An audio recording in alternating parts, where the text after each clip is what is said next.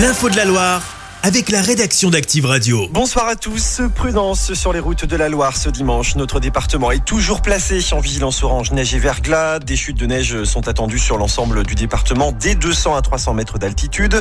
Il est vivement conseillé de reporter les déplacements non indispensables. De leur côté, la Savoie et les Hautes-Alpes sont toujours placés en alerte orange aux avalanches. Extinction Rébellion s'en est pris à un site industriel de Lyon. Des militants écologistes ont mené une action pour dénoncer la pollution au perfluoré du groupe chimique Arkema. Euh, Plusieurs centaines de personnes sont entrées hier sur le site du groupe. Euh, Huit personnes ont d'ailleurs été interpellées dans le cadre de cette opération. Une plainte pour mise en danger de la vie d'autrui a été déposée contre le groupe. Aujourd'hui, c'est la fête des grands-mères et dans toute la France, les mamies sont à l'honneur et reçoivent certainement des appels ou encore des cadeaux. Euh, Bouquets de fleurs, parfums, bijoux, livres. Amandine Rousset, on revient avec vous sur l'origine de cette fête. Eh bien déjà, oubliez les rumeurs napoléoniennes. Comme beaucoup l'imaginent, la fête des grands-mères n'est pas née il y a trois siècles sous Napoléon Bonaparte, mais bien 37 ans en arrière. Et elle n'a rien d'historique ou de religieux, elle a été créée en 1987 par la célèbre marque de café Grand-mère. À l'origine, le but était purement commercial, booster les ventes et fêter les 20 ans d'existence de l'enseigne. La fête des grands-mères est aujourd'hui ancrée dans les mœurs françaises. Les mamies sont célébrées tous les ans, le premier dimanche du mois de mars.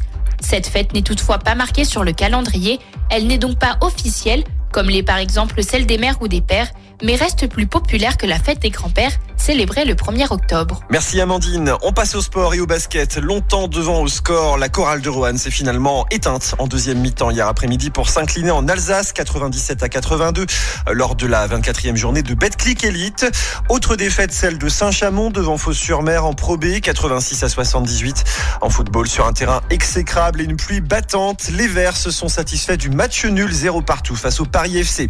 Dans le reste de l'actualité, dans le conflit Hamas-Israël, Gérald Darmanin demande la protection renforcée de la communauté juive en France. Le ministre de l'Intérieur a transmis une note suite à l'attaque israélienne jeudi lors d'une distribution alimentaire à Gaza. Une centaine de personnes sont mortes. Darmanin a demandé au préfet de renforcer les mesures de protection de la communauté juive. Écoles et lieux de culte sont notamment privilégiés. Et puis aux États-Unis, Donald Trump a remporté trois nouveaux États lors de la primaire républicaine.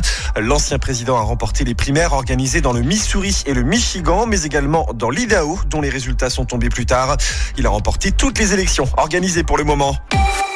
Chaque semaine, vous êtes plus de 146 000 à écouter Active uniquement dans la Loire. L'actu locale, les matchs de la SSE, les hits, les cadeaux. c'est Active. Source Médiamétrie, IR local, habitude d'écoute en audience semaine dans la Loire des 13 ans et plus, de septembre 2021 à juin 2023.